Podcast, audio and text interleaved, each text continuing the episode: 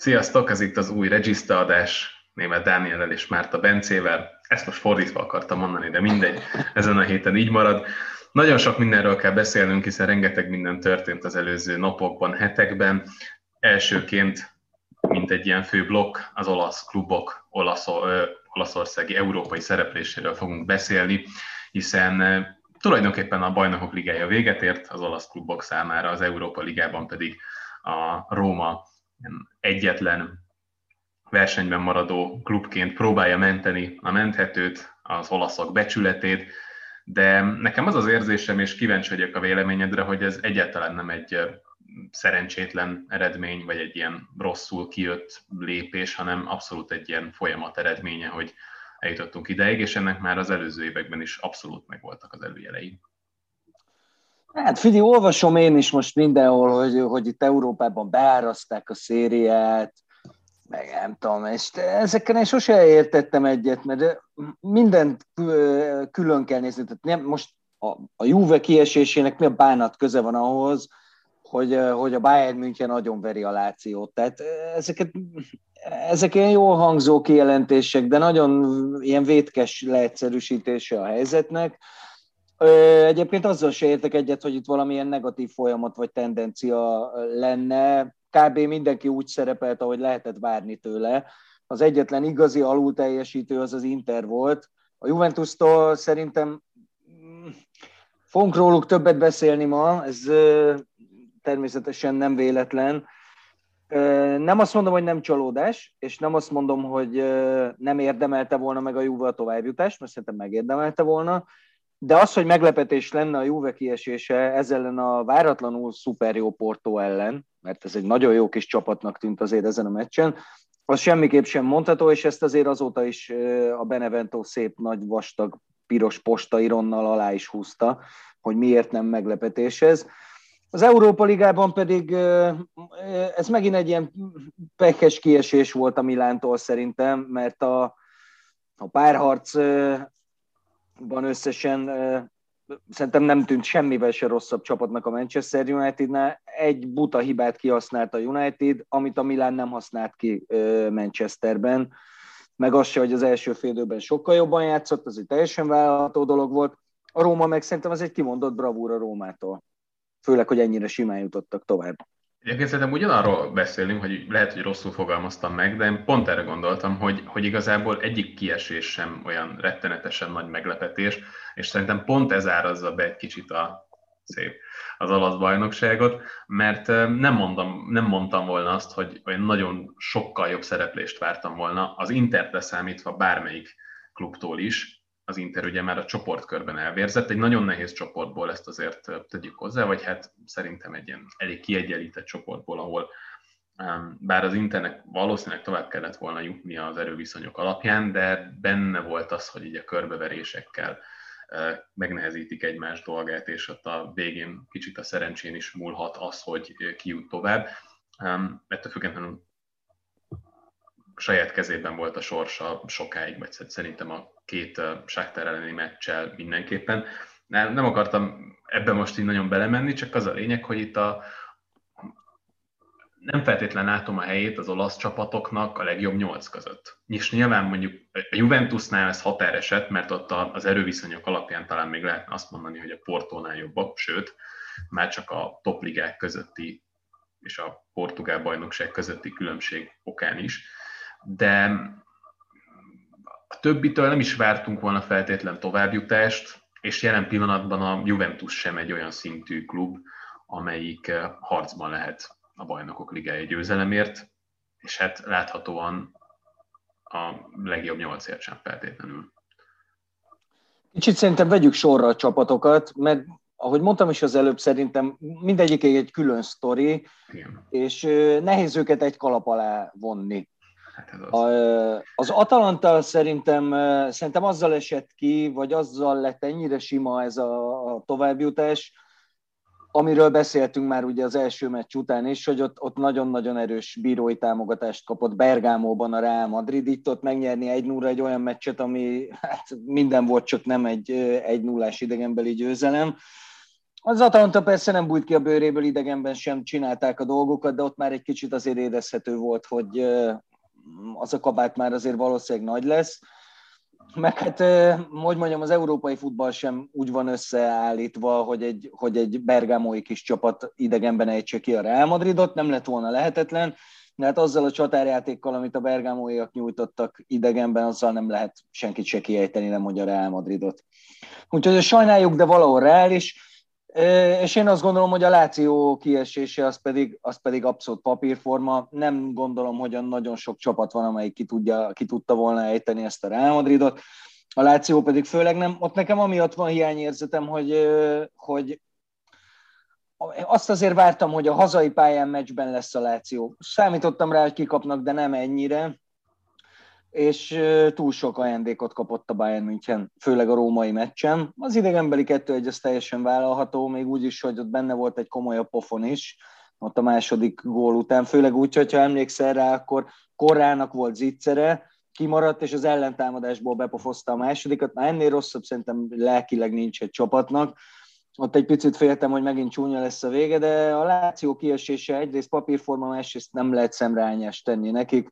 Ez a keret, ez ettől a továbbjutás is egy, egy szép eredmény volt. Nem szemrehányás, csak hogy ez, ez, a, ez a reális erőviszony jelen pillanatban, és hogy erre próbáltam kiegyezni ezt az egészet, hogy, hogy jelenleg az olasz foci az nem tart azon a szinten, ahol mondjuk úgy szeretnénk, vagy ahol még akár csak öt évvel ezelőtt is volt, ami szintén csalóka, mert hogyha a bajnokság egészét nézzük, akkor az talán megint nem volt olyan nagyon erős, csak akkor éppen volt egy olyan Juventus az olasz focinak, amelyik Európában azért ezt ellensúlyozni tudta, és most a Juventus sincs, tehát igazából ezért jönnek ezek az eredmények. Ha bravúrral mondjuk mennek egy kört, mint mondjuk tavaly az Atalanta tette, vagy két évvel ezelőtt, lehet, hogy már három is a, a Róma, ugye az egészen az elődöntőig jutottak, akkor az, az még így, így bejött a képbe, de, de egyikre sem mondanánk azt, hogy ez a, ez a realitás, és ezek a bravúrok ebben a szezonban elmaradtak, hozzátéve például ugye a Lációnál és a, az Atalantánál ez azért már talán kicsit több is lett volna, mint bravúr. Úgyhogy az Atalanta abszolút versenyben volt sokáig a, a Real Madriddal. Na hát egyetértek. Nyilván azért az utóbbi évekhez képest egyértelműen csalódás hiszen ahogy mondod is, tavaly az Atalanta ment nagyon szépen, őket ugye két perc választotta, hát tavaly, úgy tavaly, hogy ami már ugye Becserélhető középpályás volt. nagyjából. Há, igen, meg két perc. Igen. Mert hogy ugye a végén, és akkor elődöntőt játszanak, ami brutál. Az a bizonyos két perc a Rómának egy évvel korábban összejött, ugye, amikor a Barcelonát ejtették ki egészen varázslatos módon egy évvel korábban a Juve ugye döntőt játszott, tehát ezekhez képest azért az idei szereplés, ne felejtsük el, tavaly az Inter az Európa Ligában játszott döntőt, úgyhogy egészen jól is ment odáig. Tehát a Saktárt bombázták talán az elődöntőben nagyon durván ki valamilyen 5-0, vagy nem is tudom.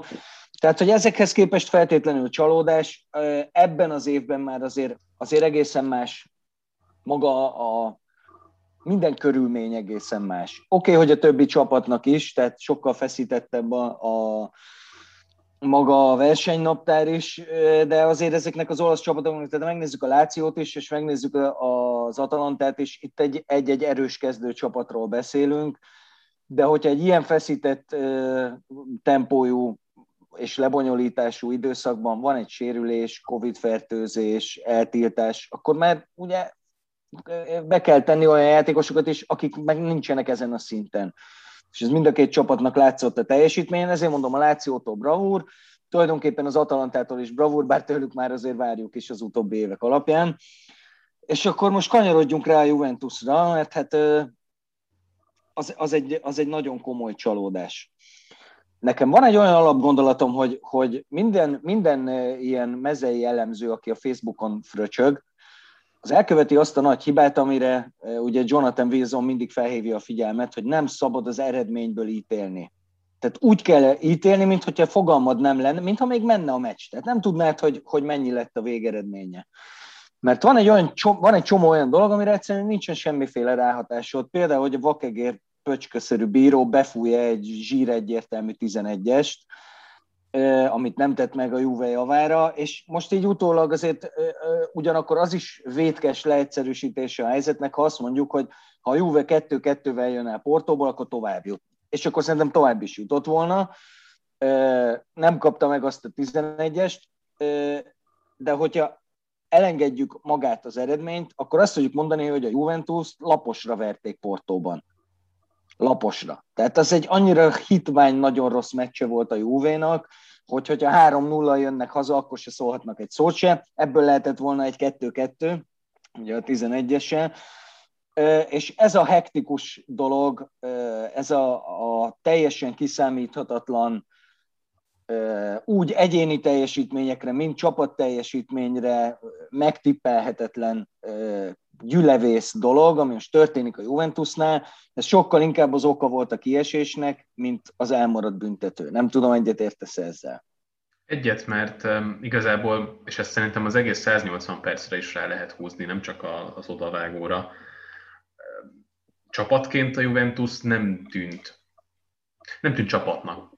Tehát, hogy egyáltalán nem éreztem azt, hogy tudatosan futballoznának, hogy, hogy meglennének, meglenne a fejekben az, hogy hogyan szeretnék megnyerni ezt a meccset, hanem zömmel egyéni villanásokból, hogyha mondjuk Kéza húzott valamit a szélen, és az ugye a, már ugye a, a portugáliai mérkőzésen is úgy alakult, hogy, hogy ő volt tulajdonképpen a, a megmentő, vagyis hát ő hozta vissza a meccsbe a Juvét, aztán a, a torinói meccsen pedig pláne ez volt a helyzet, hogy, hogy lényegében az ő egyéni villanásai bal tudott a Juventus előre lépni, és, és ő tényleg nagyot játszott, viszont rajta kívül meg kiemelkedő teljesítményt nem nagyon lehetett felfedezni, amit aztán utána szépen ráhúztak Ronaldóra. Um, nem jogosan? Nem részben jogosan, mert nyilván azért hozták, hogy ezeken a meccseken ő a tőle megszokott fontos gólokat hozza, viszont azért annyira megbukott csapatként is a, a Juventus, hogy, hogy ezt nem tudom egy emberre ráhúzni, hanem akkor mindenkit felelősségre kell vonni, mert hát az, hogy mondjuk, hogy, hogy, hogy Ronaldóhoz nem jutottak el mondjuk olyan labdák, amiből ő akár mondjuk gólt tudott volna szerezni, vagy, vagy helyzeteket kialakítani, vagy bármi, az, az csapatszintű probléma, és, és ezt nem lehet egy, egy emberre ráhúzni. Túl azon, hogy egyébként abban, hogy eljutott ideig egyáltalán a Juve, abban szerintem Ronaldo jelenlétének is megvan a szerepe, viszont ez már meg a vezetőség felé mutató kérdés, és megint csak nem személyekben egy-egy játékost érintő probléma, hanem az, hogy nincs egyszerűen egy olyan középpálya, ami kellő egyensúlyban van, ahogyan itt most Allegri egy nemrégiben adott interjúban elmondta, hogy, hogy megfelelő karakterű játékosokról van szó, akik kiegészítik egymást. Itt most van egy csomó játékos, mondjuk a középpályán, és mindegyiknek nagyon más a karaktere, és mindegyik nagyon másban lenne jó. Remzi esetében nem tudjuk, hogy miben. Ebben ugye megállapodtunk múltkori adásban is, de ugye McKennie ez például nem feltétlen az a játékos, akit, akit Pirlo elképzelne, aki szerintem Pirlo egy sokkal technikásabb és, és labda birtoklósabb focit képzelne el, már csak az alapján is, amit ő leírt a szakmai munkájában, és McKennie nem ez a fajta játékos, aki ilyenben tud játszani. Artur pedig a labdajáratásban jó, viszont a labda előre juttatásában nem. És ilyen játékosa például egyáltalán nincs is a, a Juventusnak, aki, aki egy ilyen típusú labdabirtoklós focira alkalmas lenne. Ugyanakkor azt sem tudom mondani, hogy a, mondjuk a klasszikus juvés meccsek, hogy, hogy menjünk rá a, az 1 0 győzelmekre, hogy ez megvalósítható egy ilyen középpályával. Tehát igazából megint ugyanoda kanyarodunk vissza, hogy, hogy nincs jól összerakva ez a keret, és ebben valószínűleg Ronaldo jelenlétének is megvan a szerepe, de sokkal inkább a vezetőségre visszavezethető probléma, mint sem akár egy edzőre, akár egy-egy játékosra. Nagyon, nagyon sok jó gondolatot mondtál. Fogunk ma beszélgetni az edzőkről és az edzőváltásokról, mert elég sok lóg a levegőben. Szerintem Pirróról majd beszéljünk bővebben akkor. Most viszont egy dolgot szeretnék hozzátenni ahhoz, amit mondál, illetve egy kicsit kiegészíteni, mert egyetértek ezzel, hogy Ronaldónak megvan benne a szerepe. Miért nem tudja a Juve azt csinálni, amivel próbálkozott Pirro egy párszor, hogy egy nagyon stabil kettős falat felhúz, gyakorlatilag egy kontracsapatot játszott. ezt azért nem tudja csinálni, mert nézzük meg, hogy a Juve milyen gólokat kap. Gyakorlatilag kapitális egyéni hibákból, de olyan szintű egyéni hibákból, amik, amik gyakorlatilag megengedhetetlenek már egy két szinten lejjebb is. Hát most nézzünk erre a Benevento elleni meccsre. Mi a bánatot tud csinálni Pirlo azzal, hogy a 80 millió eurós középpályása a saját 16-oság környékén keresztbe passzol egy labdát, amiért érted a serdülő kettőbe az edző lerugdossa a veséidet a második ilyen után, amikor megcsinál. Ez nem, ezzel nem tud mit csinálni Pirlo. Oké, okay, ne csináljuk ezt, mit csináljunk, próbáljunk labdatartást, sok passzal fölvinni, széthúzni a pályát, és bejuttatni minél több labdát a 16-oson belőle.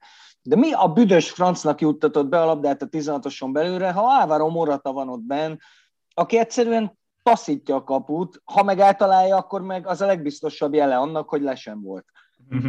é, és mellé ott van Ronaldo, aki ugye nincsen formában, nagyon nincsen formában, szerintem egy kicsit, mintha úgy is érezném, hogy, hogy, hogy egy kicsit elveszett ebbe az egészbe, és nem látom rajta sem azt, amiért idehozták, és most nem a rengeteg górra és az ilyen meghatározó teljesítményre gondolok, hanem arra, hogy a hátára veszi a csapatot. Tudod, mikor láttam ezt? Eljárjál. Tőle. Á, ugyanez, ja, és az mennyire visszás volt, hogy mutogatta, hogy na most hat hallom, mint hogy egy Kájári elleni mesterhármas, az semmisé tenné azt, hogy, hogy bohocra verte a portót a Juventus a Úgyhogy ki kellett volna állítani. Az, így van. De szerintem az egy piros lapos falt volt, főleg úgy, főleg úgy, hogy utána a pár nappal láttunk is ilyen piros lapot, valami Európa Liga meccsen talán. Annyira igen, de, igen, de, de, piros. De, de abszolút. Az piros, piros, játék. piros volt. Igen. Így van, és akkor mi történik? Akkor nem nyeri meg a Juve azt a meccset se, ugye egy 0 volt ez a, a talpalás, és akkor még inkább elővették volna, mindegy, ez a, ez a része most lényegtelen. Tehát nem látom azt rajta, hogy, hogy nem csak, hogy nem képes rá, hanem mintha nem is forszírozná azt, hogy a vállára veszi a csapatot, és ilyenkor a Róma elleni szeptemberi vagy októberi meccsre gondolok valamikor az első fordulókban, amikor utoljára láttam ezt Ronaldótól, ugye ott emberhátrányba került, és gólhátrányba került a Juventus, és Ronaldo óriási vezér volt. Mindenhol ott volt, lelkesített, paskolt, lőtt, és ugye lőtt két gólt, amivel végül kiegyenített a Juve. Ezt nem láttam rajta. És akkor megint egy kicsit visszatérve Pirlóra, oké, okay, ott a helyzet, rohadtul kéne egy gólt lőni még a, a Porto ellen, de hogyan? Fönt van egy csapata a pályán, nem tud kit behozni, nem, nem tud nincs olyan clutch playere, akitől olyan fajta változást várhat, amiért a kispad gyakorlatilag létezik, hogy, hogy, hogy cserélni lehessen. Csak olyan cseréi vannak, akiktől tudja ő is, hogy most mit vársz Áron Remzi-től? Nyilván nem vársz már tőle semmit, ezerszer és ezerszer bebizonyosodott, hogy ez, hogy ez nem. Gyakorlatilag eh, teljes mértékig értékelhetetlen, amit Remzi a Juventusban csinál. De ugyanez igaz még egy csomó másik játékosra is, bár van, aki azért kezd egy picit visszaépülni, most Bernardeszkire gondolok, nem Bentancurra, mert agyat nem olyan könnyű növeszteni, de összegezve azt mondom, hogy, hogy rengeteg-rengeteg problémája van a Juventusnak, és egy kicsit azt gondolom, hogy talán az első háromban sincs benne Andrea Pirlo. Jó, akkor majd az edző kérdésnél erről szerintem beszéljünk, hogy hol mennyire égető probléma az edző személye, mert egyébként talán majd ez lesz a központi motivum, hogy sehol sem a legégető probléma az edző személye, ahol jelen pillanatban azon gondolkoznak, hogy jó lenne már valakit leültetni a helyére. Ja. Na, ha már edzőzünk, mit szóltál Piolinak a, a a Pioli az egy annyira nyugodt csávó, hogy sugározza magából ezt az ilyen blazírt nyugalmat gyakorlatilag. Mit szóltál, hogy levonult a Manchester United elleni meccs után a pályáról?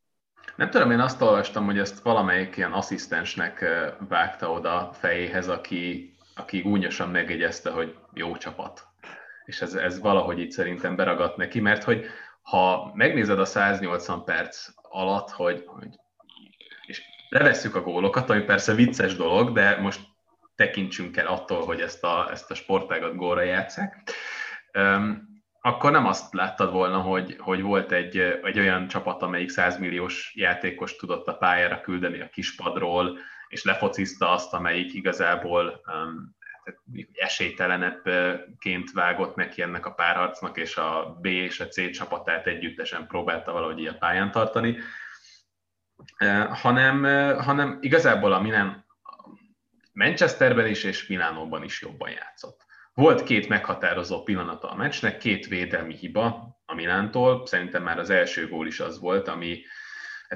talán inkább egy ilyen, egy ilyen kommunikációs hiba volt, vagy egy koncentrációs hiba, nem tudom, Traoré szépen kihasználta, illetve a, a másik meccsen egy, egy nagyon-nagyon rossz felszabadítási kísérlet, amit nem is nagyon értettem. Tehát, jó, oké, hozzuk ki 10-ből 9-szer a földön a labdát, de hogyha ott vagy a saját ötösödön belül, akkor nem, ne meg ott, ott megoldani kicsiben, hanem, hanem rúgd arra, amerre látsz a labdát, és, és ez valahogy... De Mejté pont ezt csinálta, nem?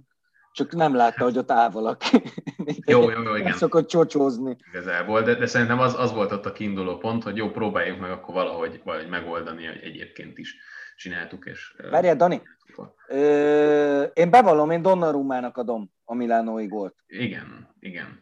Um, ő, ő volt benne szerintem jobban, ugyanakkor meg, és itt, hogyha meg Tomoriról beszélünk, nem tudom, hogy lesz rá idő, um, időnként az az érzésem, hogy, hogy hajlamos belealudni ezekbe a védők mögé lőtt indításokba, és nehezen veszi fel azokat a játékosokat, akik ilyen módon indulnak be. Nem ez volt az első alkalom, hogy, hogy lemaradt így egy emberről, és valószínűleg nem is ez lesz az utolsó. Ettől függetlenül az inkább Donnarummáé, aki határozatlan volt ebben a, ebben a helyzetben. Ugyanakkor meg egy ekkora kapus fölött így át ívelni a labdát, ez szerintem tízből kilencszer biztos nem sikerül, de még lehet, hogy százból egyszer tudja ezt így megoldani.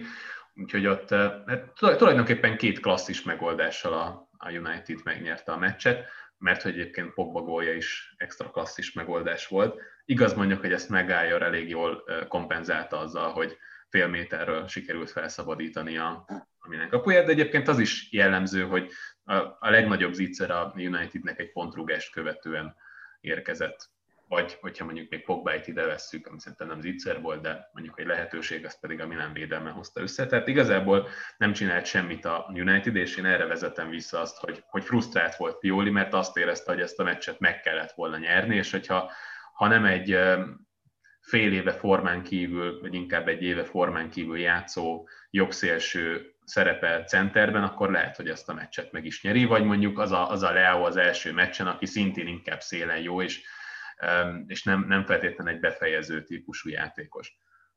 Szóval én ezt erre, erre tudom visszavezetni, hogyha valóban egy, egy ilyen gúnyos megjegyzés volt, hogy jó csapat a, a Milán, és hogy ez, ez így egy kicsit beragadt neki, mert, mert biztos vagyok benne, hogyha ezt tényleg gúnyosan mondta, akkor az a, az a legmélyre tapintott neki, és, és erre lehet egy kicsit visszavezetni. Hozzátéve egyébként, amiről talán nem volt múltkor adásunk a, a, az első meccset követően, hogy nem tudom, mi a véleményed Kessi meg nem adott góljáról.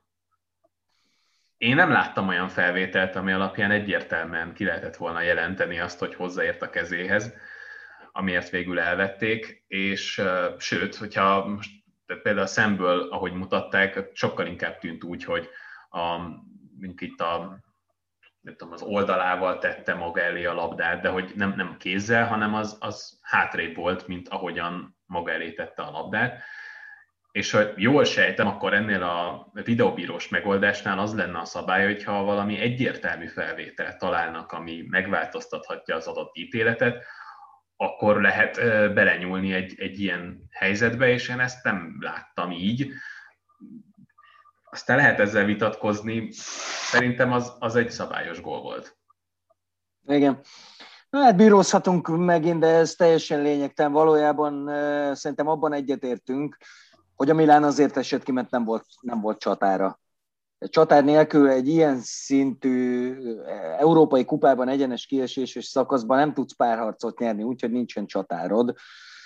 És már szerintem Ibra is nagyon későn érkezett, és nem is, tehát, hogy mondjam, nagyon fontos a jelenléte a pályán, de egy ilyen helyzetben ő már nem az a csatár, aki feltétlenül lendületet tud hozni, mert nem, nem csak az volt a baj, hogy, hogy személyében egy center hiányzott elő, hanem a teljes csatárjáték. Tehát, hogy Pioli sem úgy rakta össze ezt a csapatot most, hogy, hogy itt ilyen csillogó-villogó támadójáték lesz. De közben meg azt mondom, hogy az, hogy, hogy mentálisan, hogy milyen állapotban van ez a csapat, és, és mennyire áll készen, és mennyire lehet megsüvegelni őket, azt a következő fordulók mutatták meg igazán. Az, hogy a Juventus egyből belállt a földbe egy Benevento ellen hazai pályán szégyenletes módon, gyakorlatilag megfúrva az egész szezonját egy következményeként a BL kiesésnek.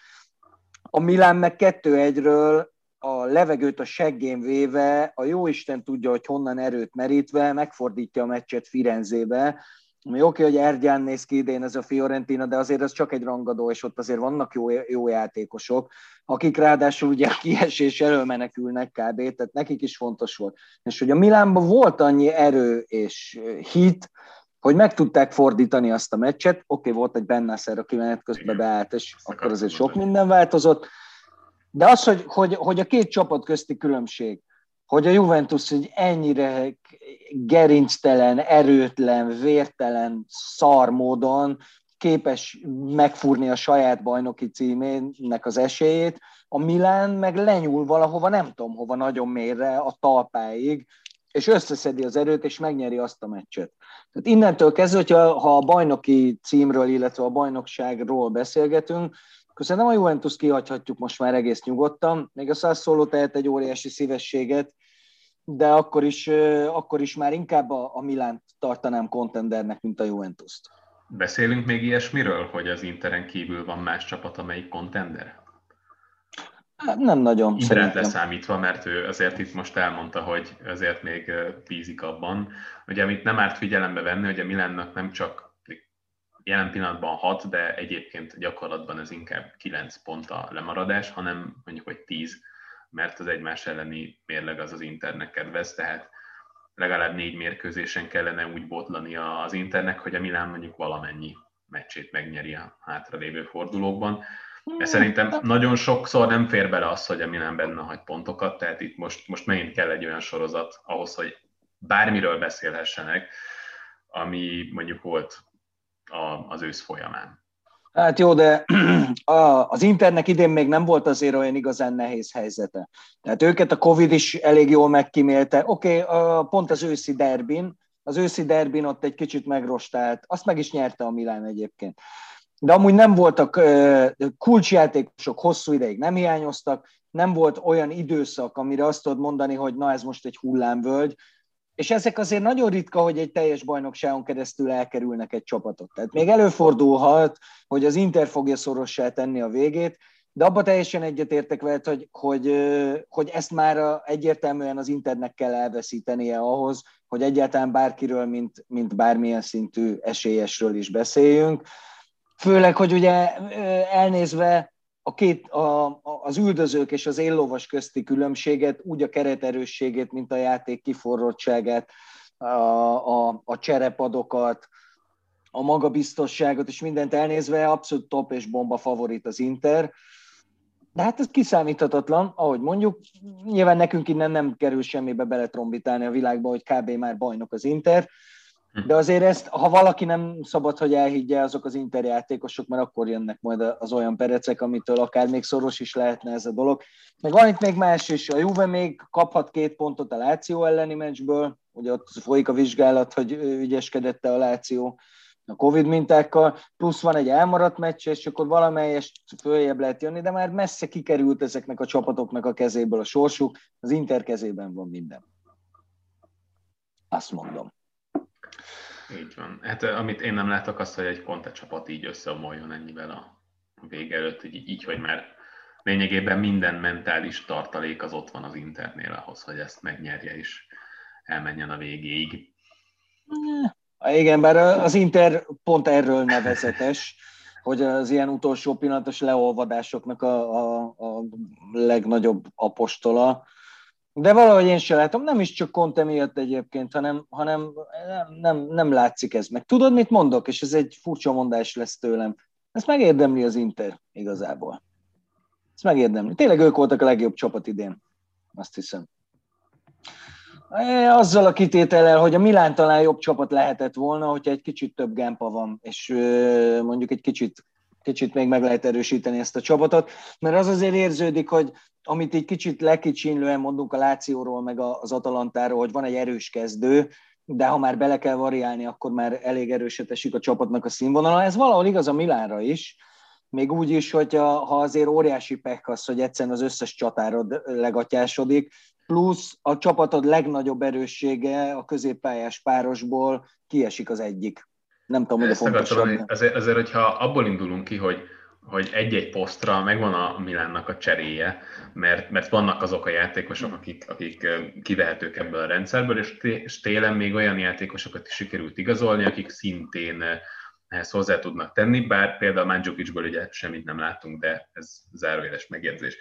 Viszont, hogyha ha ez mondjuk nem úgy történik, hogy egyszerre hatan dőlnek ki, és hat cserének kell játszani az öt kezdő mellett, mint hogy rendszeresen így nézett ki, és mondjuk nem a legjobb játékosát kell pótolni a 19 éves vagy 20 éves egy éve korábban még a kiesés ellen menekülő és egyébként kieső csapatból érkező középpályásnak, akkor, akkor egészen más, hogy nézhetett volna ez még így ki, és ehhez képest az, a, az hogy tézebe csak, vagy a vesztett pontok tekintetében 9 a különbség az Interre szemben, azért az egy elég komoly eredmény magában véve is.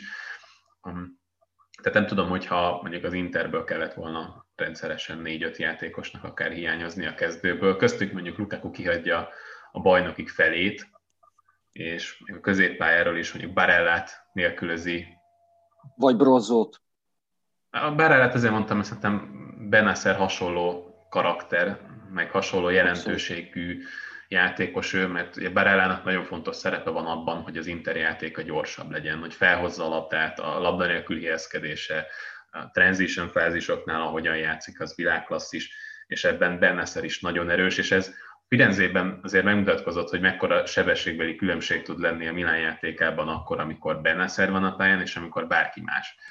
Persze neki is voltak gyengébb meccsei, nem erről van szó, de, de azért az, ahogyan ő diktálja a játéknak a sebességét, ritmusát, ahogyan felhozza a labdát, a nyomás alatt játszik, az, az a legmagasabb polcra helyezi őt, és egy ilyen játékos azért kis túlzással pótolhatatlan. Mondom ezt úgy, hogy Tonárinak meg nagyon jót tett ez a fél éves időszak, amit lényegében a kezdőben töltött, mert úgy indultunk el, hogy sem védekezni nem tudott, sem támadásban nem voltak jó megoldásai, vagy hogyha mondjuk volt két érdekesebb vagy szebb passza, akkor arra biztosan jutott egy olyan, hogy az ember fogta a fejét, és rohanni kellett hátra, mert gólhelyzet alakult ki belőle, és ezek a hibák, ezek eltűntek a játékából, védekezésben felkeményedett,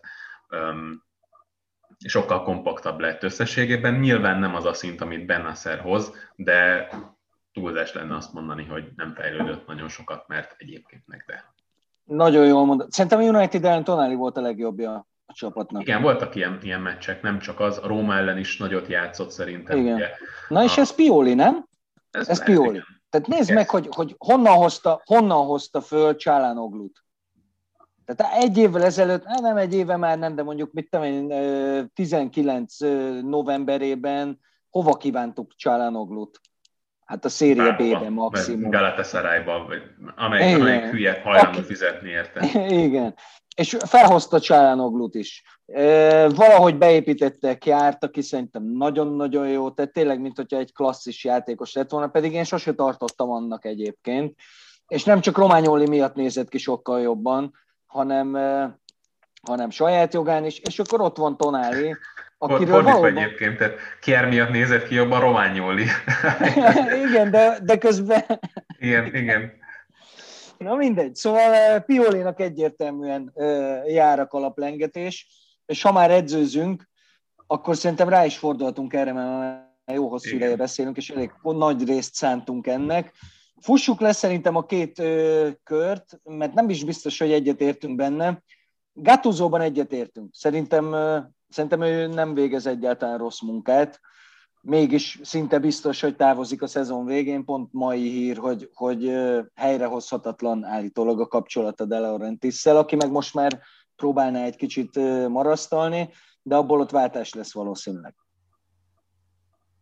Ezt elrontotta De Laurentiis elég csúnyán, és hát ilyenkor azért látszik, hogy egy klubvezetőnek mekkora felelőssége akkor, amikor hülyeségeket beszél, akár nyilvánosság előtt, meg, meg neki kell kapkodni. Tehát nyilvánvalóan látnia kellett volna azt, hogy nem azért nem megy akkor a Napoli játéka, mert vagy Gattuso szaredző, vagy rossz munkát végez, hanem azért, mert nem volt bevethető embere gyakorlatilag, és úgy toltak le heteket, hónapokat, hogy nem volt középcsatár ennek a csapatnak, illetve Petánya volt, akit hát nagyon kedvelünk, de, de valószínűleg ő egy ilyen kieső jelölt csapatban tud mondjuk rendszeresen kezdeni. Egyébként pedig egy Napoli szintű csapatban maximum egy olyan csere tud lenni, akit azért hoznak be, hogy mondjuk legyen jelenlét a 16-oson belül, amikor mondjuk a 60. perctől menni kell az egyenlítésért vagy a győzelemért és annak egyébként nagyon jó, de kezdő szintű centernek nem mondanám, de még így is volt egy időszak, amikor sem Petanya, sem Osimen, sem Mertens nem állt a rendelkezésére, és, és folyamatosan foltozgatni kellett. Egyébként hozzáteszem, hogy Gattuso ebben a feladatban nagyon jó.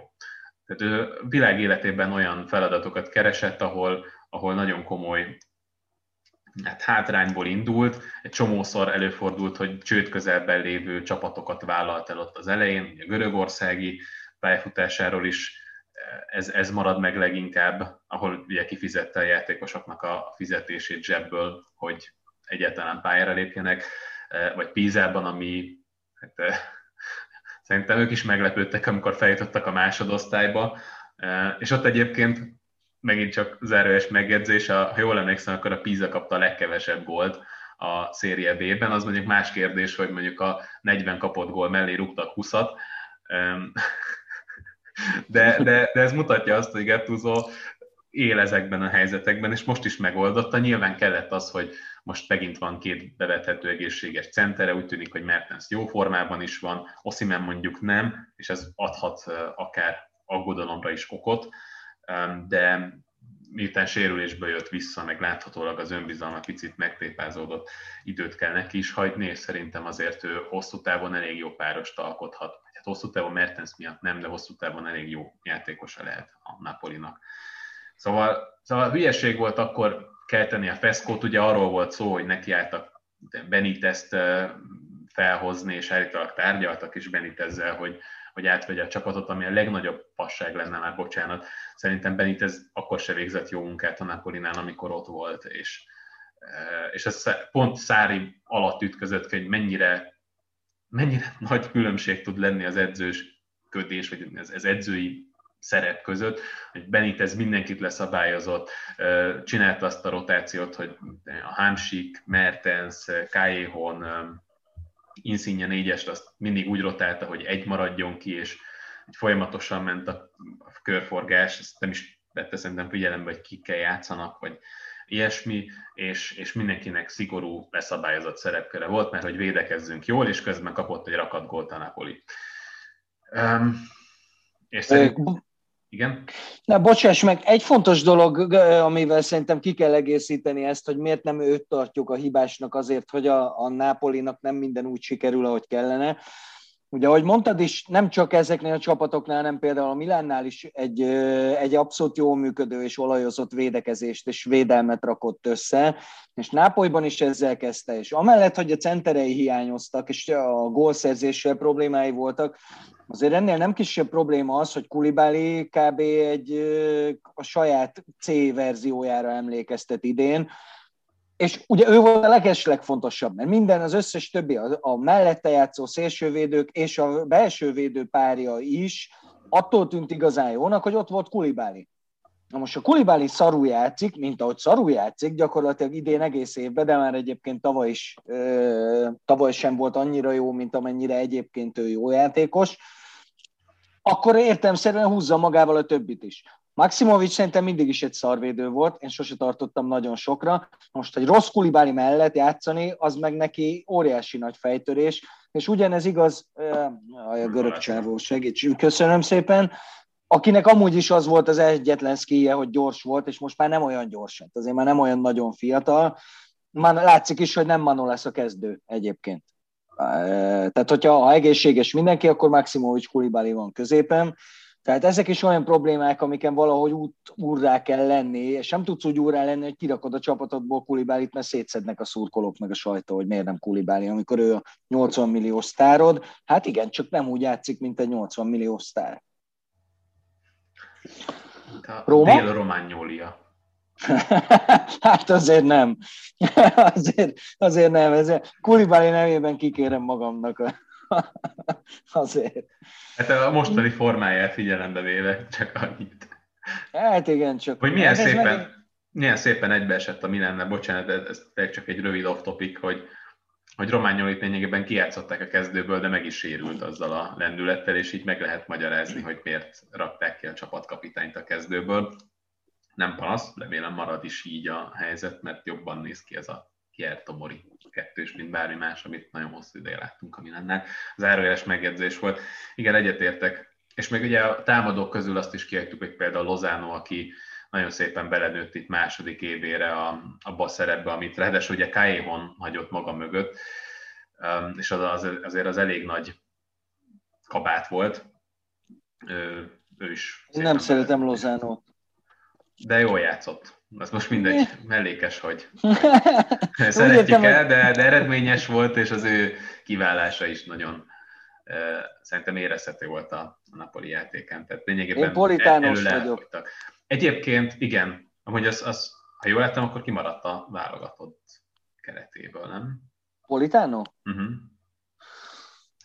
Nem is, nem is néztem. Bevallom, az olasz válogatott nem mozgat olyan rettenetesen. Majd a tornán biztos figyelem őket, de amúgy magyar válogatottas vagyok, ha válogatottról van szó. Ez egyértelmű. Nem között Na. az olaszoknak is szoktam szurkolni. Ja, én is persze. Hát ugye nem vagyunk ott, megszoktuk, hogy nem vagyunk nagyon ott, úgyhogy igen, nyilván igen. valakinek szurkol az ember, és akkor, akkor azok már az olaszok. Ráadásul sok játékos van az olasz válogatottban, akit, akit kimondottan kedvelek, és szeretem a játékát. Úgyhogy majd figyeljük ezt, és na, de forduljunk rá Rómára, ahol viszont szerintem más egy kicsit a helyzet. Fonszéka távozását is gyakorlatilag most már azért biztosra veszik, annak ellenére, hogy az Európa Ligában szerintem ez egy kimondott fajsúlyos brab. Nem tudom, láttad amúgy a Sáktár elleni meccseket? Nem. Figyelj, a, a, nem hitted volna el, hogy a Rómát látod. A rohadt jól játszott a Róma, mind, igazából mind a két ja, meccs. Az elsőt láttam, ne viccelj. Igen. Mind a két De... meccsen. Nagyon jó. Mint hogyha, mint hogyha nem is azt a Rómát látnánk, amelyik a tizedik hely fölötti csapatokkal szemben már csak vergődésre képes. Úgyhogy nagyon furcsa volt. Na, de hát ez, ez nem valószínű, hogy megmenti a jó embert, mert hogy azok a hírek, hogy teljesen elveszítette az öltözőt, és nem, nem értik a játékosai sem, hogy mit miért csinál, és főleg hogyan. Mennyire mentegetnéd Fonszékát? Mert azért probléma az, az gazdagon van ott is. Én teljesen. Tehát nem tudok ennél többet várni ettől a csapattól. Nem tudom azt mondani, hogy, hogy Fonszéka miatt állnak most ott, ahol, és hogy miatta nem fognak mondjuk adott esetben bejutni a top 4-be. Ez a keret, ez nem top 4-es. Látunk persze arra példát, hogy mondjuk az Atalanta képes arra, hogy lesajnált játékosokkal is odaérjen tartósan, ráadásul a legjobb négybe, de én nem gondolom azt, hogy a Rómánál elsősorban edzőkérdés van. És ott is rengeteg sérült volt itt az elmúlt időszakban, ezért játszik például a Krisztente, aki középpályán is szörnyű, de hogyha védelembe beeresztik, akkor ott aztán tényleg minden létező hibát képes elkövetni, és nem csak arról van szó, hogy most védekezésben nem jó, hanem mondjuk az egyetlen dologban, amiért őt érdemes lenne védelembe visszavezényelni, a labda kihozatalban is szar, és folyamatosan adja el a labdákat, és lényegében egy időzített bomba, csak hát itt állandóan sérültek vannak, ezért Fonszéka sem nagyon tud más berakni oda. Azt is vegyük figyelembe, hogy az a játékos, aki köré ezt az egész rendszert valószínűleg építeni próbálta, megsérült rögtön a szezon legelején, és az egész idényre kidőlt, ugye Zaniolóról van szó, aki ráadásul ugye a támadósor egyetlen fiatal játékosa, tehát akit még itt talán abban bízott, hogy még terhelni is lehet majd, és nem fog izomsérülés miatt kidőlni a harmadik fordulót követően, meg nem kell 60. percben a cseréjén gondolkozni. és közben meg, hogy erről is beszéltünk még az elején, hogy egy ilyen nagyon-nagyon érdekes előszarakott keret, mert ugye pont fordítva szokták, hogy a védelembe pakoljuk bele az idősebb, vagy hát rutinosabb játékosokat, és a támadósort pedig töltsük fel fiatalokkal lehetőleg. Ráadásul erre jött még rá rétegként ez az egész Jéko ügy, ahol biztos neki is megvan a felelőssége, de tegyük hozzá, hogy Jékónak nem ez volt az első olyan szezonja, amikor ő úgy állt hozzá, hogy akkor ő megy. És ugye volt az, hogy megy a Juventusba, aztán, hogy megy az Interbe, lehet, hogy a sorrendet felcseréltem, de nem ez a lényeg, hanem hogy ez, volt, ez második olyan év, ahol ő kimondottan nem akarta Rómában futballozni, csak a végén úgy alakult, hogy az a klub, amit éppen kiszemeltek neki, az, az nem tudta leigazolni. És most egy ilyen játékossal, úgy, hogy egyébként a legjobb támadód, mit tudsz kezdeni? Szerintem nincs konkrétan olyan építkezés, ami miatt számol lehetne kérni azt Fonszéken, hogy ilyen eredmények vannak. És közben szerintem egyébként még kifejezetten szórakoztatóan is eh, játszanak, ami ilyen játékosokkal szerintem kifejezetten nagy bravúr, és amit például mondjuk Mikitáriánból kihozott, az szerintem mutatja azt, hogy milyen edzői eh, kvalitások rejlenek benne, és hogy mit ki tudna ebből hozni. Hova tovább, itt a hétvégén a, a Napoli ellen, ugye kicsit kritizálta is a csapatát, hogy nagyon mélyen játszottak az elején, és hogy elég passzívak voltak, nem küzdöttek kellőképpen, ami persze megint egy érdekes dolog lehet, hogy az edző nyilvánosan kritizálja a csapatot, viszont a második félidőben most kifejezetten jól játszottak, és lehetőségeik is voltak. Nyilvánvalóan nem, tehát nyilvánvaló volt, hogy nem, nem hozták ki ezekből a lehetőségekből a még a nagyobb helyzeteket, vagy nem tudták igazán nagy nyomás alá helyezni a Napolit, de én ezt arra vezetném vissza, hogy előtte meg lejátszottak egy Európa Liga meccset, a Napoli meg lényegében pihent több mint egy hetet.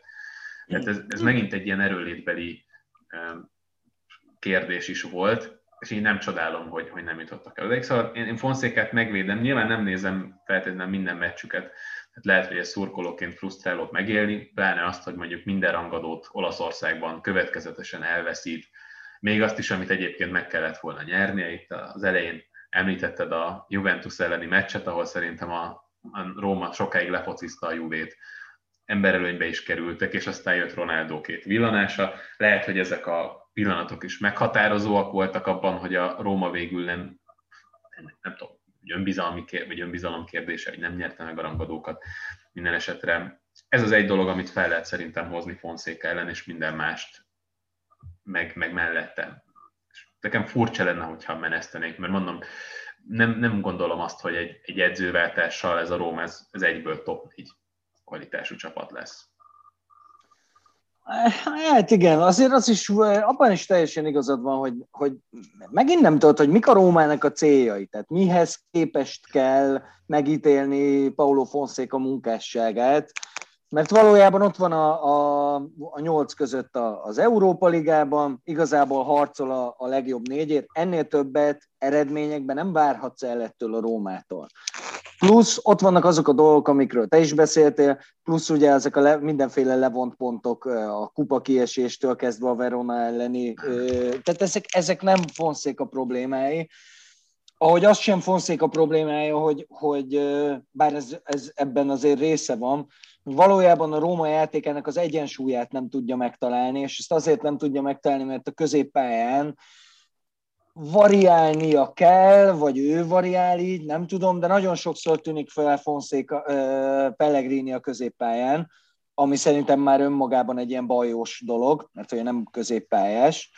Egy sor lejöttek el játszani, viszont csak most kapta vissza ugye Diavarát, most meg ugye nincs veretúja, pedig szerintem a, a, a Róma játékának az lenne, az lenne a, a, a kulcsa, hogy Veretú és Diavara játszanak ketten középen, a pálya közepén. Mert előre megoldják, itt a tranzíciós játékot is meg tudnák oldani, nem rohannának át rajtuk, és akkor, akkor megnézhetnénk, hogy hogy működik ez az elképzelés. Valóban, de én azért ezt valahol értem. Mert hogyha ránézel, egy Róma szurkoló vagy, és végnézel az egész éven, akkor azt mondod, oké, okay, mondjuk besúr, besúrannak a negyedik helyre, tegyük fel, szerintem nem fognak egyébként, de besúrannak, és mondjuk a nagy csatába kiesnek az Ajax ellen, vállalható a szezon, kivéve, hogy a Láció úgy agyonverte őket, hogy a pályáról alig találtak le. És mindenki más szurkolójának ez azért furcsa, de egy Roma szurkolónak ez nem furcsa. Tehát egy évet, amikor értékel, visszanéz, akkor azt nézi, hogy oké, okay, eredmények, meddig mentünk a kupában, mi volt a bajnokság, mi volt a nemzet, és mi volt a Láció ellen. És az elvesztetted az összes többi rangadódat, de a Láció ellen nem kaphatsz ki úgy, ahogy a Róma kikapott a Lációtól, mert az valami rettenetes volt. Gyakorlatilag szarrá verte őket a Láció. Igen, emlékszem, és valószínűleg majd a következő meccsen is szarrá fogják őket verni, mert a hát, igen. a római délezogat ugye következetesen veszíti el. Um, szóval szerinted akkor ezen múlik majd Fonszékának az állása, hogy, hogy egyáltalán felmerül-e, hogy megtartsa, hogy mondjuk a következő Láció elleni meccset megnyeri-e? Nem, szerintem már eldölt, mert eldölt. elvesztette az öltözőt és nem tudod kirúgni az összes játékosodat. Nem tudjuk, mert ezt is csak olvassuk, tehát nem vagyunk ott a Róma öltözőjében, hogy lássuk, hogy, hogy kivel cimborál, és hogy mennyire erős az a palota forradalom, ami ott zajlik. Az nyilvánvalóan hülyén néz ki, hogy a, a keret legjobb futbalistája Edin Dzeko egymás után két merkátóban ül az összecsomagolt bőröngyein, és várja, hogy most akkor Milánóba, vagy Torinóba, vagy hova a bánatba kerül, aztán nem kerül sehova ez nyilvánvalóan egy, egy súlyos probléma klub szinten, tehát ez, ez nem Fonszék a problémája. Az viszont igen, hogy, hogy a Jacobban még mindig erősen meglévő lehetőséggel nem, nem, nem tudja kiaknázni, és nem tud élni vele. De hát ugye ez már az Európa Liga, meglehetősen csúnya Európa Liga kiesés óta téma, tehát szeptember, nem is szeptember, az augusztus. Augusztus óta beszéd téma ez. Elkezdték vele ezt a bajnokságot, szerintem be is fogják fejezni de engem nagyon meglepne, hogyha, ha vele kezdenék el a következőt is.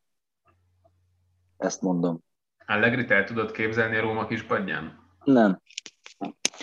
Mert hülye is lenne. Igen, Tehát, pont e... ezeket akartam mondani, hogy van egy ilyen rossz egyensúlyban összerakott keret, amit szerintem Allegri utálna, nem látod azt a potenciált ebben a csapatban, hogy mondjuk akár csak legyen egy három éves időszak, odaérjen a a Scudettoért folytatott küzdelembe, és hogy mondjuk Európában azért itt-ott meg lehessen mutatni, Allegri azért ennél magasabb polcon van. Mondjuk az is furcsa, hogy már két éve nem vállalt munkát sehol. Azt azért nem mondom, hogy nem kapott állást, mert valószínűleg azért keresték, hogy nem ülne le esetleg valahova, és akkor a munka minőségével vagy lehetőségével nem volt elégedett. Hát ö, ott ugye az volt a probléma, ha mennyire én tudom, a Real Madrid kérte, tehát ott, ott, ott komolyan szóba került, de nem akart valamiért, azt valahol egy kicsit érteni vélem, ugye a Barszánál is az utolsó pillanatig versenyben volt, de az, az nem ő, az, az, az nem is fogadták volna. Egy, egy, olasz edzőt a Barca iskolánál elképzelni, még, még Szárinál is meredek, aki azért valamelyest merített abból, de elég, elég furcsa lett volna, maradjunk annyiban. Meg, megvan, a, megvan, hogy Allegri oda megy ez is mondja neki, hogy Leo, Igen. hát ott az embered, miért nem zársz vissza vele? Na mindegy. Na hát akkor Pirlo. Pirlo. Most már egy órája beszélgetünk, és azt beszéltük, hogy ez, ez lesz a, a, a lényeges része. Kiesők kiestek a mai adásból. Igen, igen, a kiesők. Pedig érdekes, ami ott történik. Eléggé de talán érdekesebb Pirló helyzete. Szerintem egy kicsit foglal, vonatkoztassunk el attól, hogy valóban nagyon rosszul néz ki minden, ami, ami történik a Juventusnál, és ilyenkor ugye mi az első, a go megoldás az, hogy az edző menjen az anyjába. Mondhatja, nem értesz egyet azzal, amit most mondok. Pirlo nem tesz sokat hozzá. Tehát ez látszik, hogy, hogy problémák, nagyon súlyos problémák vannak, és Pirlo nem tud mit kezdeni velük. A kérdés szerintem az, hogy a problémák olyan jellegűek, aminek a világ legjobb edzője se tudna semmit csinálni vele, vagy egyszerűen Pirló nem elég jó edző egyenlőre, vagy talán soha nem is lesz, ahhoz, hogy úrrá tudjon lenni az ilyen súlyú problémákon. Te mit gondolsz erről? Tegyük fel, hogy meg nem, nem, nem, nem, nem, nem, na, szóval nem nevezzük meg, hogy ki a világ legjobb edzője, de a Juventus leülteti a kispadra ő biztos, hogy nem azzal a kerettel akar dolgozni, ami most ott van. És nem az a kérdés, hogy abból ő tudná jó csapatot, de valamilyen szinten biztos tudna jó csapatot kihozni, vagy akár még jobbat is, mint amit most Pirlo kihozott belőle. Hogy a Juventus céljainak megfelelően tud-e jó csapatot kihozni belőle, az már egy másik kérdés, és erre szerintem egyértelműen nem a válasz. Tehát ahhoz, hogy jó, akkor most mégiscsak nevesítsük, én teszem azt, nem feltétlenül a világ legjobb edzőjének nevezem most itt ebben, de hogy tegyük fel, hogy Guardiola, akit plegykáltak. Vannak játékosok, akik elő tud dolgozni, de az biztos, hogy Ronaldo neki nem kell. Az biztos, hogy még Dybala sem feltétlenül kell neki, hanem, hanem akkor egyrészt ki kell dobni néhány játékost a keretből, meg fel kell tölteni olyanokkal, akik eh, mondjuk tudnak az ő elképzelésének megfelelően nyolcast játszani. Azzal az intenzitással, azzal a kreativitással, tehát ott kőkeményen a Juventusnak igazolnia kellene. Ellenkező esetben lehet, hogy lehet, hogy mondjuk egy bajnoki címet összehozna, de hogy BL-t, mondjuk az egyébként se, de ott biztos, hogy még csak esélyes se lenne a Juve. Ugyanez a helyzet mondjuk bárki mással, mint egy kloppot hozták fel plegyka szinten, ami még csak így plegyka szinten is furcsa, mert ő biztos, hogy nem fog elmenni a Liverpoolból, de ez mindegy. Neki is ugyanez, csak ugye nyilván a saját embereivel, és ugyanez, tehát hogyha intenzív focit akarsz játszatni, akkor azt nem Ronaldóval, nem Dybálával kezdett akiket igazoltak mondjuk Kulusevski vagy Kéza, ők ebben jók lehetnek, de még ott a középpályán is nagyon sok mindent ki kéne cserélni ahhoz, hogy megvalósítható legyen. Tehát ezért mondom azt, hogy ez nem egy edzőkérdés, mert biztos ki tudnának ebből többet hozni valamivel, csak mondjuk nem számottevően sokkal többet, ami mondjuk a, Juventus kimondott céljaihoz igazodna. Oké. Okay. Fikázom tovább Pirrót.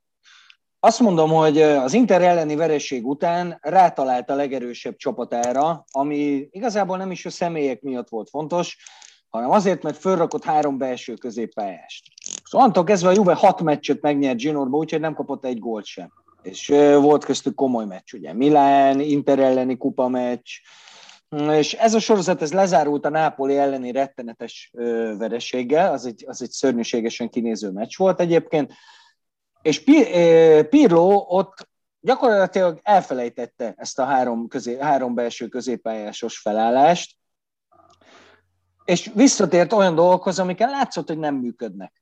Tehát onnantól kezdve újra elkezdett olyan, mint hogyha egy szeptember lenne, és így kísérletezgetne, hogy jó, megpróbálom ezt, hát ha majd most.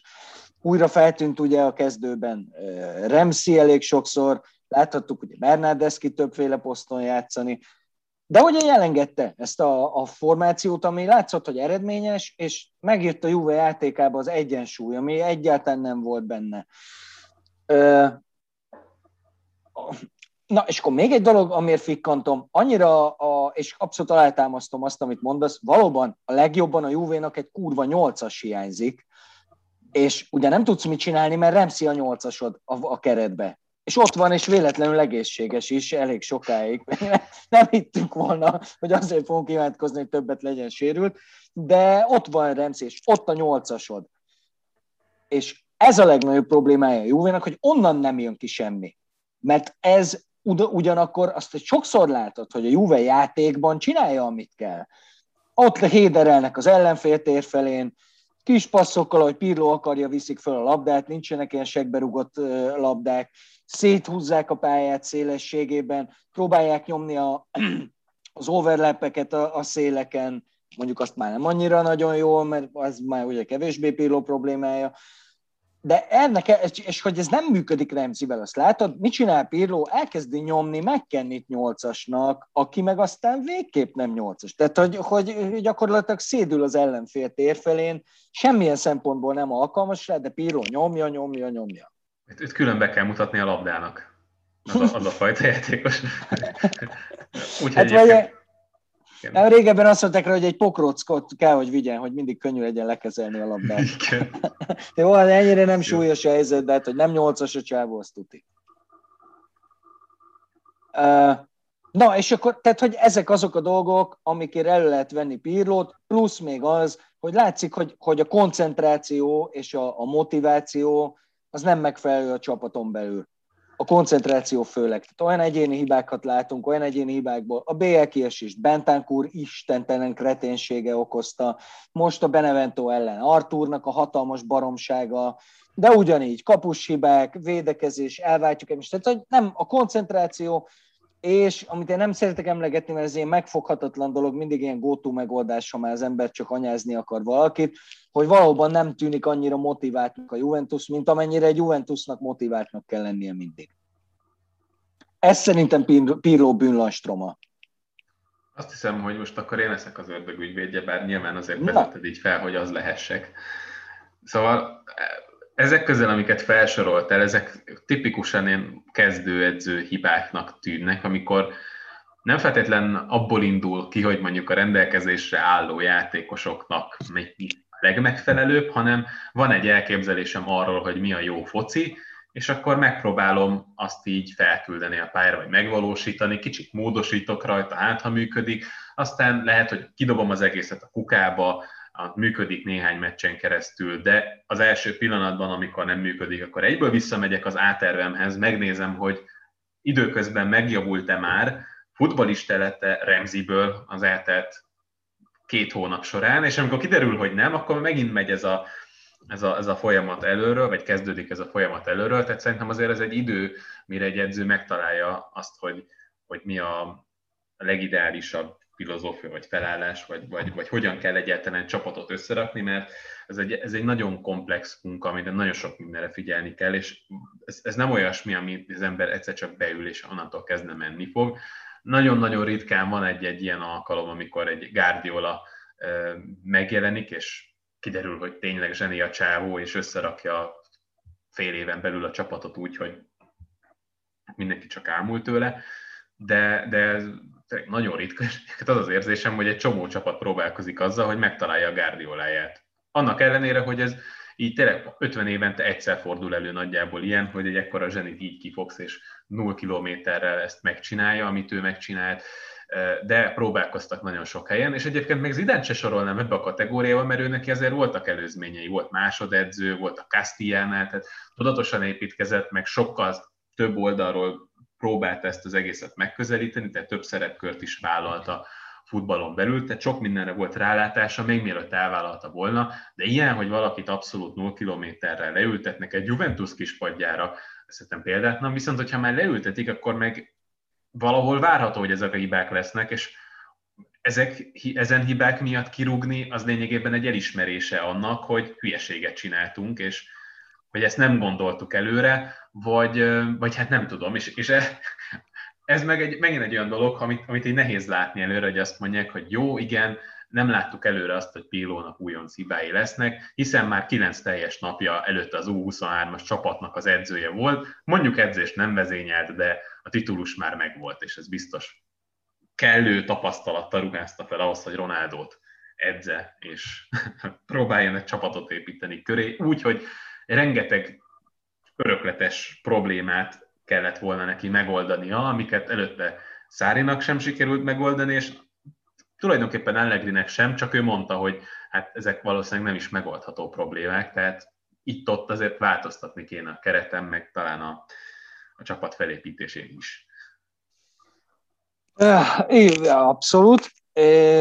De hogy miért mondtam azt, hogy szerintem Pirlo nincsen benne a három legnagyobb problémájában a Juventusnak, azért felsoroltuk azokat a dolgokat, amikért, amikért valóban elő lehet venni Pirlót, nyilván megvan az a mentsége, hogy, hogy, hogy abszolút kezdő, de akkor most nézzük azt, hogy, hogy miért borzasztó nehéz a feladata.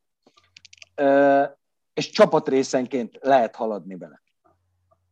Ugye úgy kellene 0 kilométeres edzőként csapatot építenie, hogy a támadójátékát egy az egybe teljesen és százszerzalékosan Cristiano Ronaldo dominálja.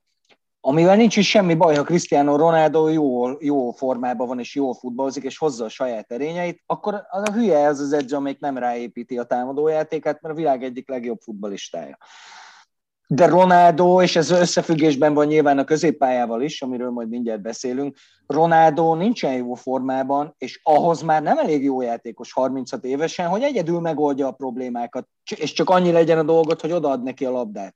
Ez nem így van. Ronaldo a 16-oson kívüli, Ronaldo 16-oson kívüli haszna meredeken zuhan, és egyébként sem volt nagyon, nagyon magasan.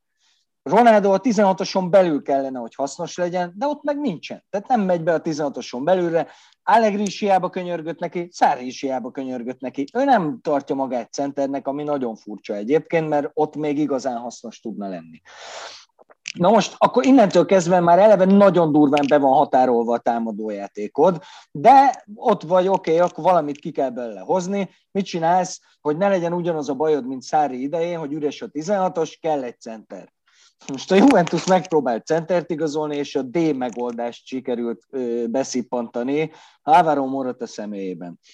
Most szándékosan váltottam a hangomat ilyen apuskásra, mert nagyon szeretem Moratát. Tényleg imádom a csávót, de ő nem egy európai topklubnak a centere, hanem egy kontracsapatnak, egy, egy, egy Sampdoriának a tökéletes centere, és rúgna is 25 gólt egy bajnokságba, mert, mert az ő erősségei azok nem azok, amik most a Juventusnak kellene, hogy, hogy, hogy a 9-es posztjáról jöjjön, mondjuk ártana néha belőne egy-egy helyzetet, de azért azt lehetett sejteni. 29 gólos elméletedet ezt kicsit cáfolja. Lehet, hogy lenne 29 helyzete, és abból 15 gólt szerez.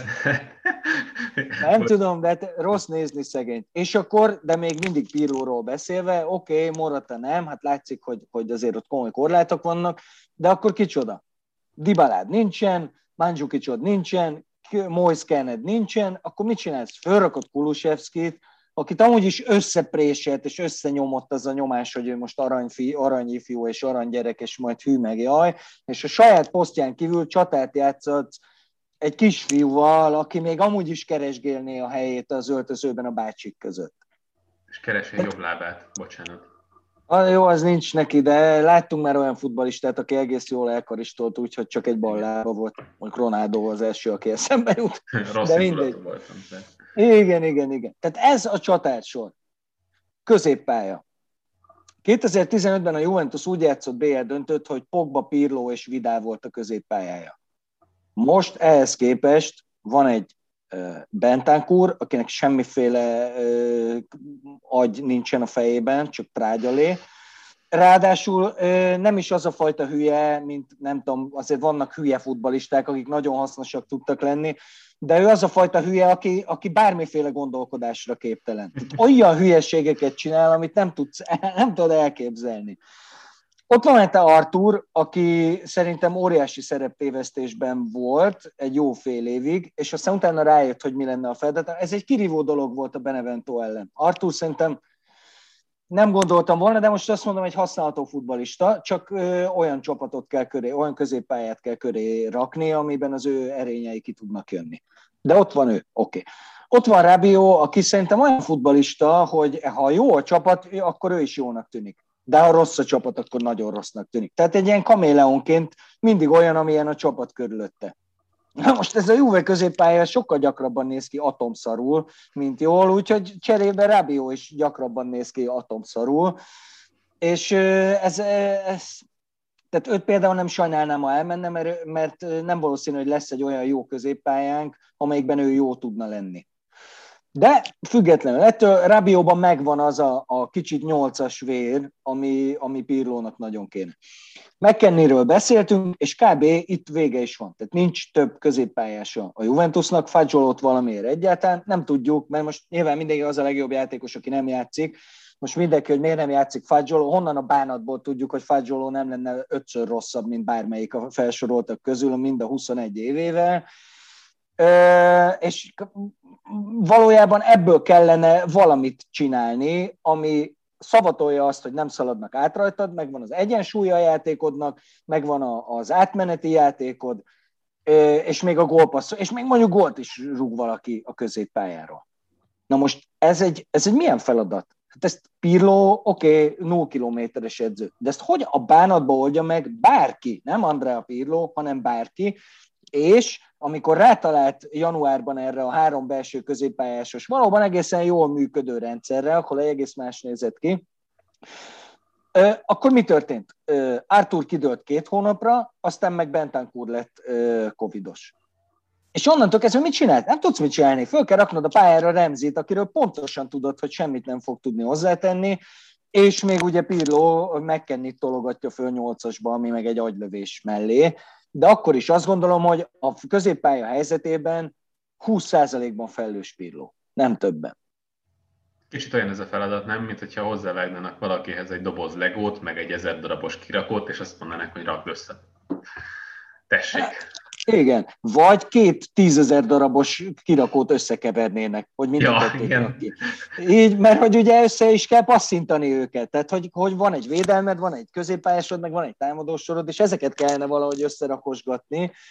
Na és akkor hátra megyünk a védelembe, Fábio Paratici-nek. Hát most az, az egy dolog, mert szerintem részben Pirlo is azért találta ki ezt a négy védősből három védősbe visszacsukó védelmet, hogy Bonucci-nak ne kelljen sokat egy az egybe védekeznie ö, centerekkel, meg csatárokkal, hanem egy ilyen háromvédős, ami de, ugye, labdavesztés után, de nem is ez a lényeg. Csak egy, egy mennyire vicces az, hogy ugye erről sokat beszél, mint egy Ronaldot vagy Messi tehermentesíteni védekezésben, amikor arról beszélsz, hogy hogyan tehermentesíts a védődet védekezésben, hogy ne kelljen védekeznie.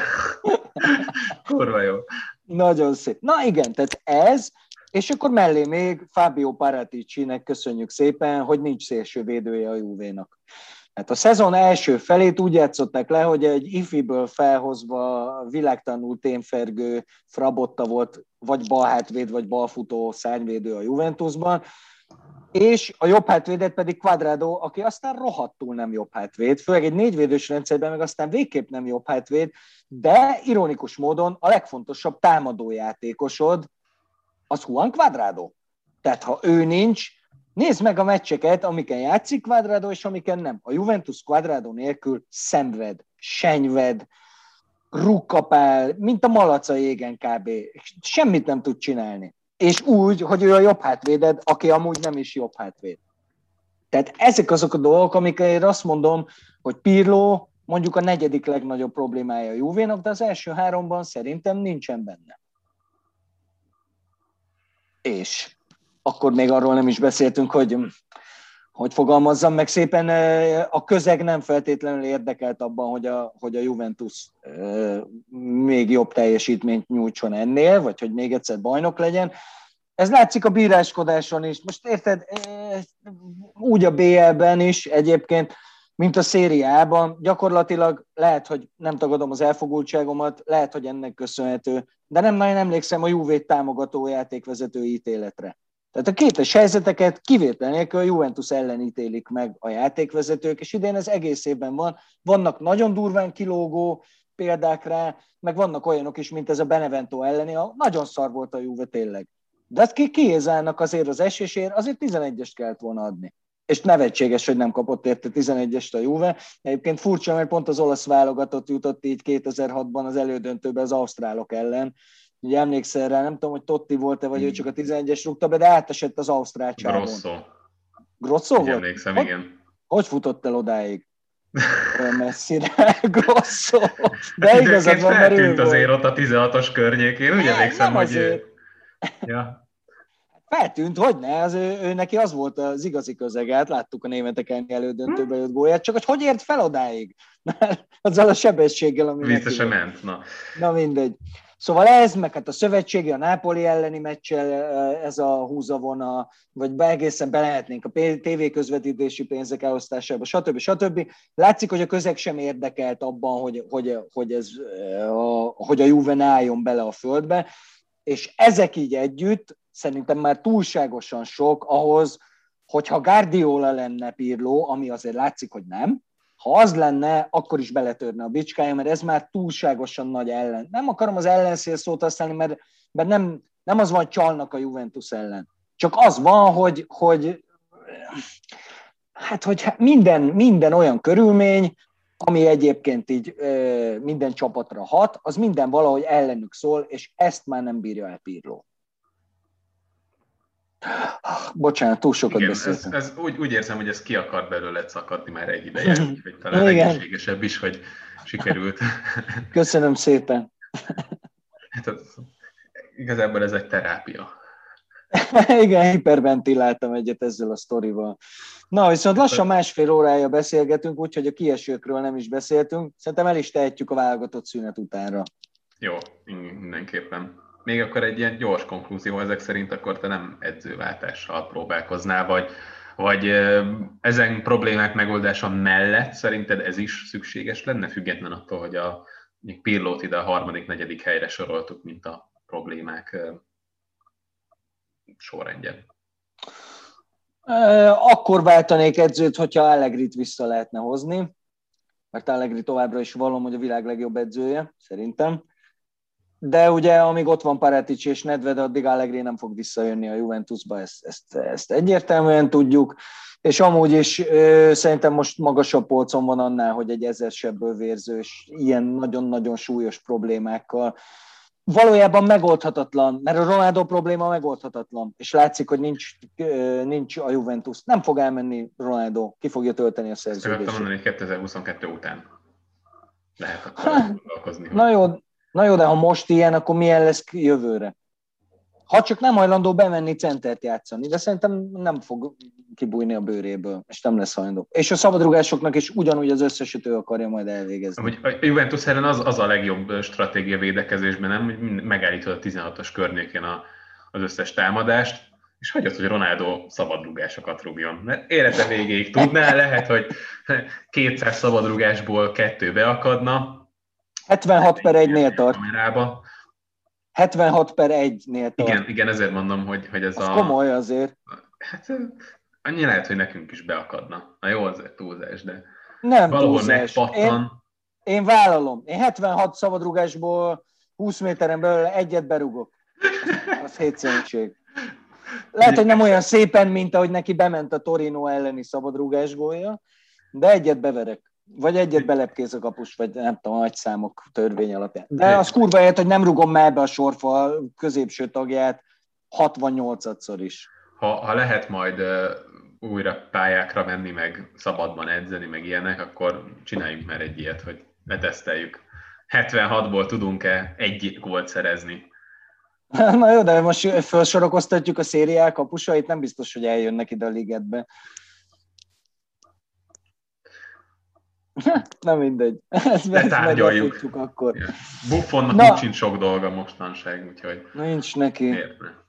Nincs neki. Hát mindegy.